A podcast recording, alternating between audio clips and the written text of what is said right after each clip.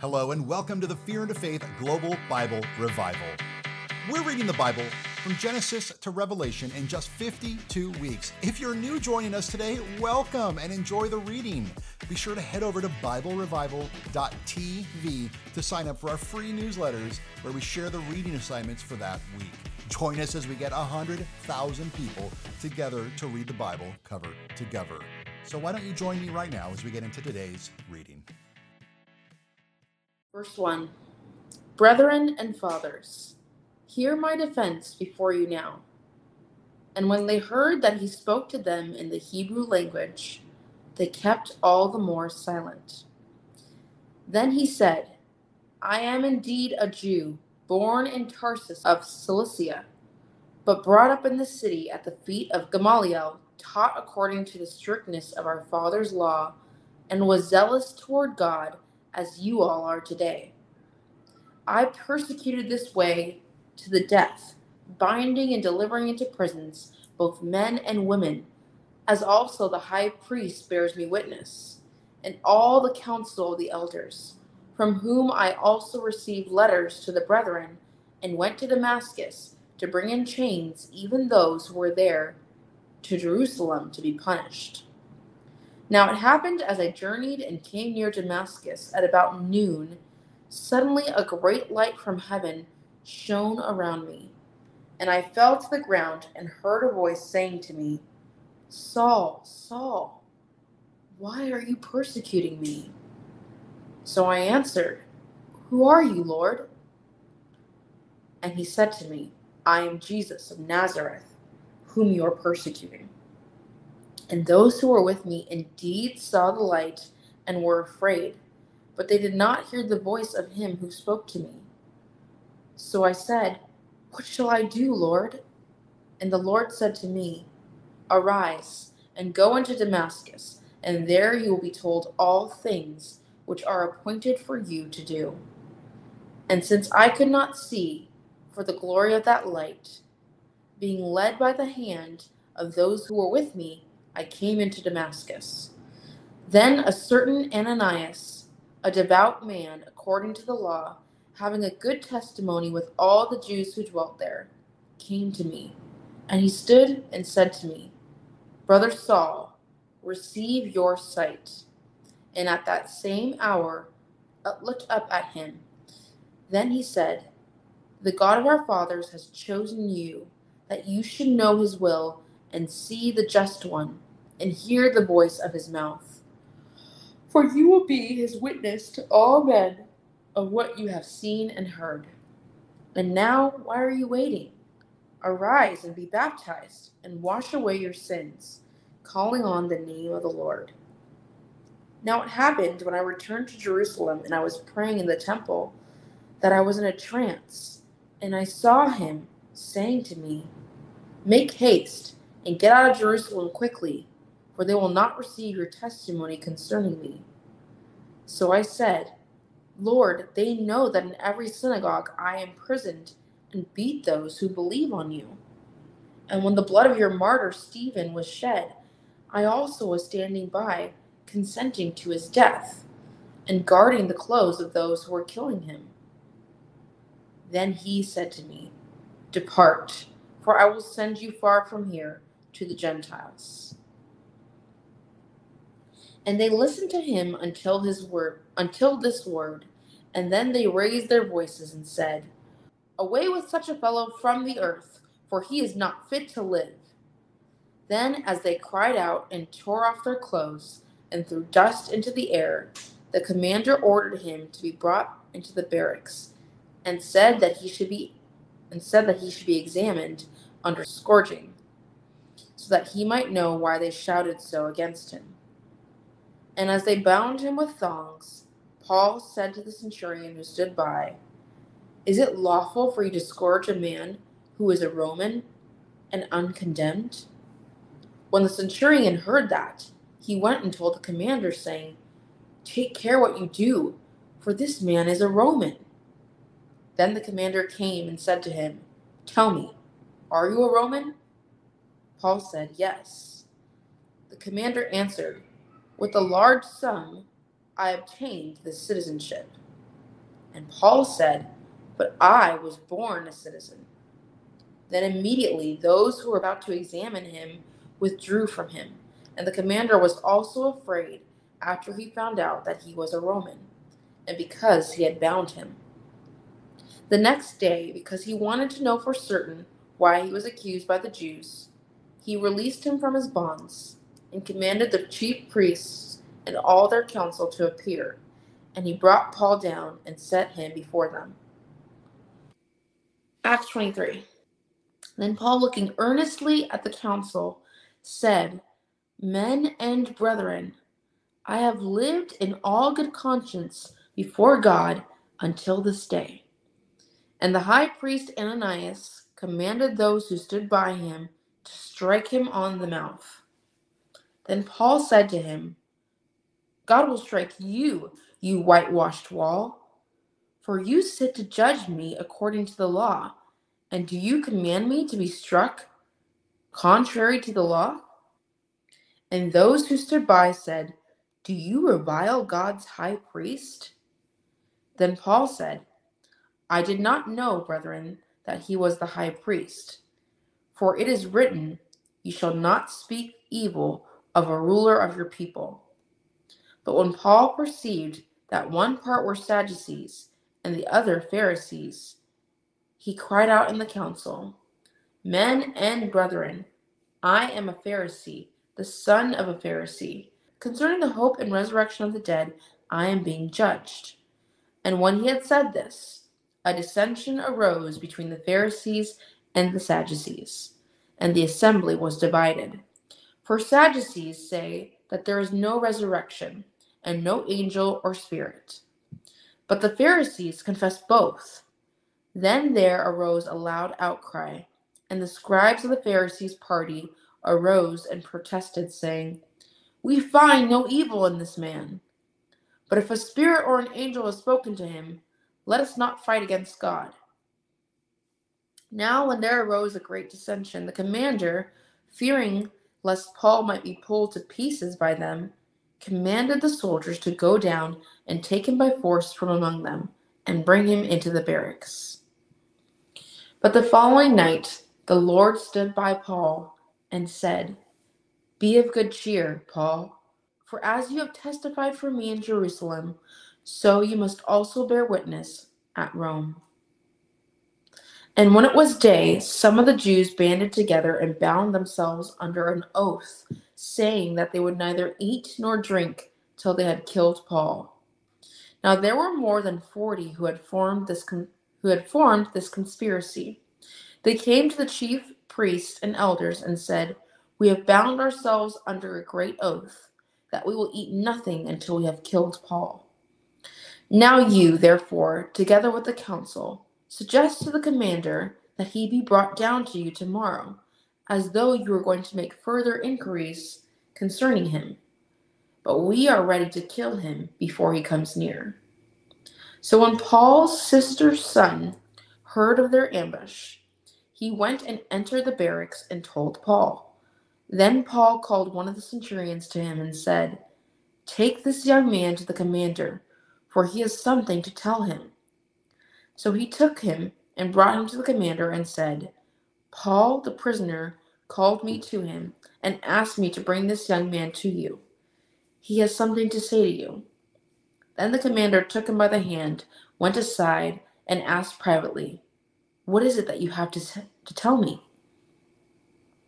And Paul's nephew said, The Jews have agreed to ask that you bring Paul down to the council tomorrow, as though they were going to inquire more fully about him.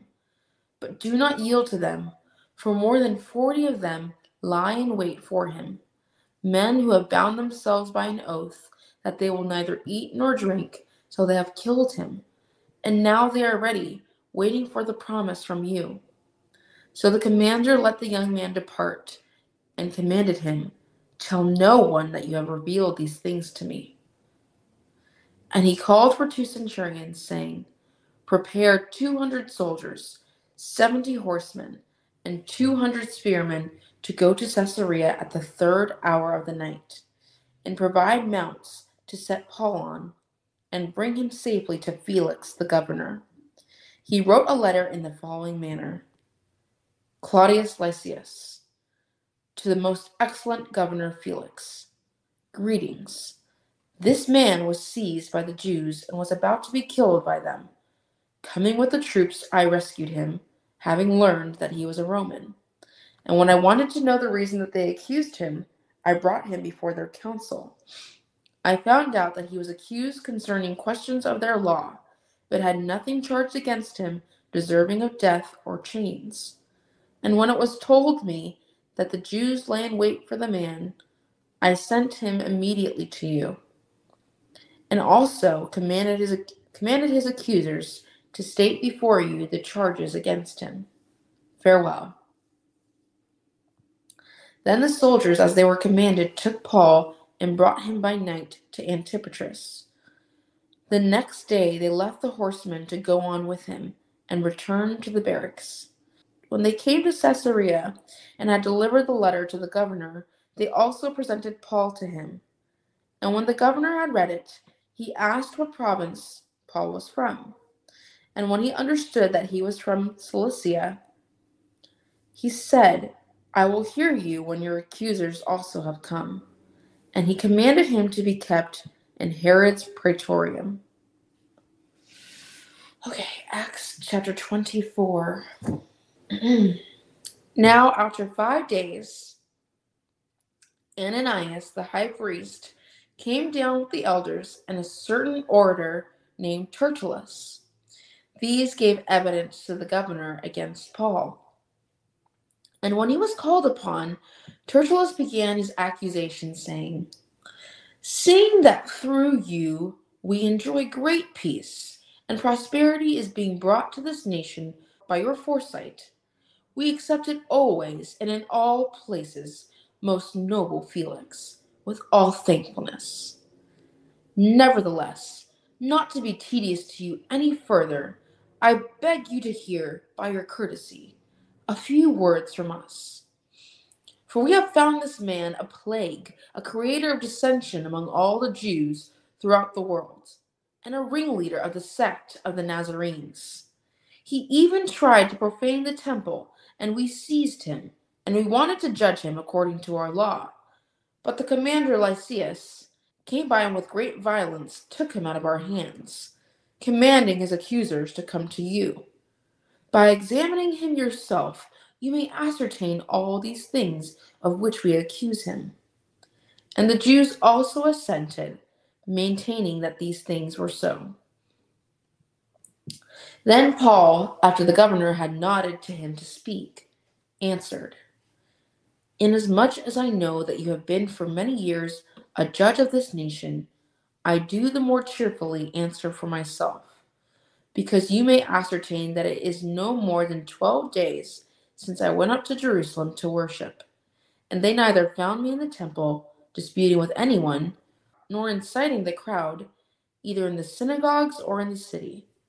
Nor can they prove the things of which they now accuse me. But this I confess to you, that according to the way which they call a sect, so I worship the God of my fathers believing all things which are written in the law and in the prophets. I have hope in God, which they themselves also accept, that there will be a resurrection of the dead, both of the just and the unjust. This being so, I myself always strive to have a conscience without offense toward God and men. Now, after many years, I came to bring alms and offerings to my nation, in the midst of which some Jews from Asia found me purified in the temple, neither with a mob nor with tumult. They ought to have been here before you to object if they had anything against me. Or else, let those who are here themselves say if they found any wrongdoing in me while I stood before the council. Unless it is for this one statement, statement which I cried out, standing among them, concerning the resurrection of the dead I am being judged by you this day. But when Felix heard these things, having more accurate knowledge of the way, he adjourned the proceedings and said, When Lysias the commander comes down, I will make a decision on your case.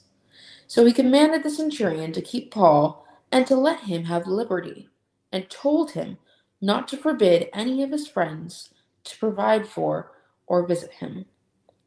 And after some days, when Felix came with his wife Drusilla, who was Jewish, he sent for Paul and heard him concerning the faith in Christ. Now, as he reasoned about righteousness, self control, and the judgment to come, Felix was afraid and answered, Go away for now. When I have a convenient time, I will call for you. Meanwhile, he also hoped that money would be given given him by Paul that he might release him. Therefore, he sent for him more often and conversed with him. But after two years, Porcius Festus succeeded Felix. And Felix, wanting to do the Jews a favor, left Paul bound. Chapter 25, verse 1. Now, when Festus had come to the province, after three days, he went up from Caesarea, Caesarea to Jerusalem. Then the high priest and the chief men of the Jews informed him against Paul, and they petitioned him, asking a favor against him, that he would summon him to Jerusalem, summon Paul to Jerusalem, while they lay in ambush, ambush along the road to kill Paul. But Festus answered that Paul should be kept at Caesarea, and that he himself was going there shortly. Therefore, he said, Let those who have authority among you go down with me and accuse this man, to see if there is any fault in him. And when he had remained among them more than ten days, he went down to Caesarea. And the next day, sitting on the judgment seat, he commanded Paul to be brought. When Paul had come, the Jews who had come down from Jerusalem stood about and laid many serious complaints against Paul, which they could not prove, while he answered for himself, Neither against the law of the Jews, nor against the temple, nor against Caesar have I offended in anything at all. But Festus, wanting to do the Jews a favor, answered Paul and said, Are you willing to go up to Jerusalem and there be judged before me concerning these things? So Paul said, I stand at Caesar's judgment seat, where I ought to be judged. To the Jews I have done no wrong, as you very well know. For if I am an offender, or have committed anything deserving of death, I do not object to dying. But if there is nothing in these things of which these men accuse me, no one can deliver me to them. I appeal to Caesar. Then Festus, when he had conferred with the council, he answered, You have appealed to Caesar? To Caesar you shall go. And after some days, King Agrippa and Bernice, or Bernice, came to Caesarea to greet Festus.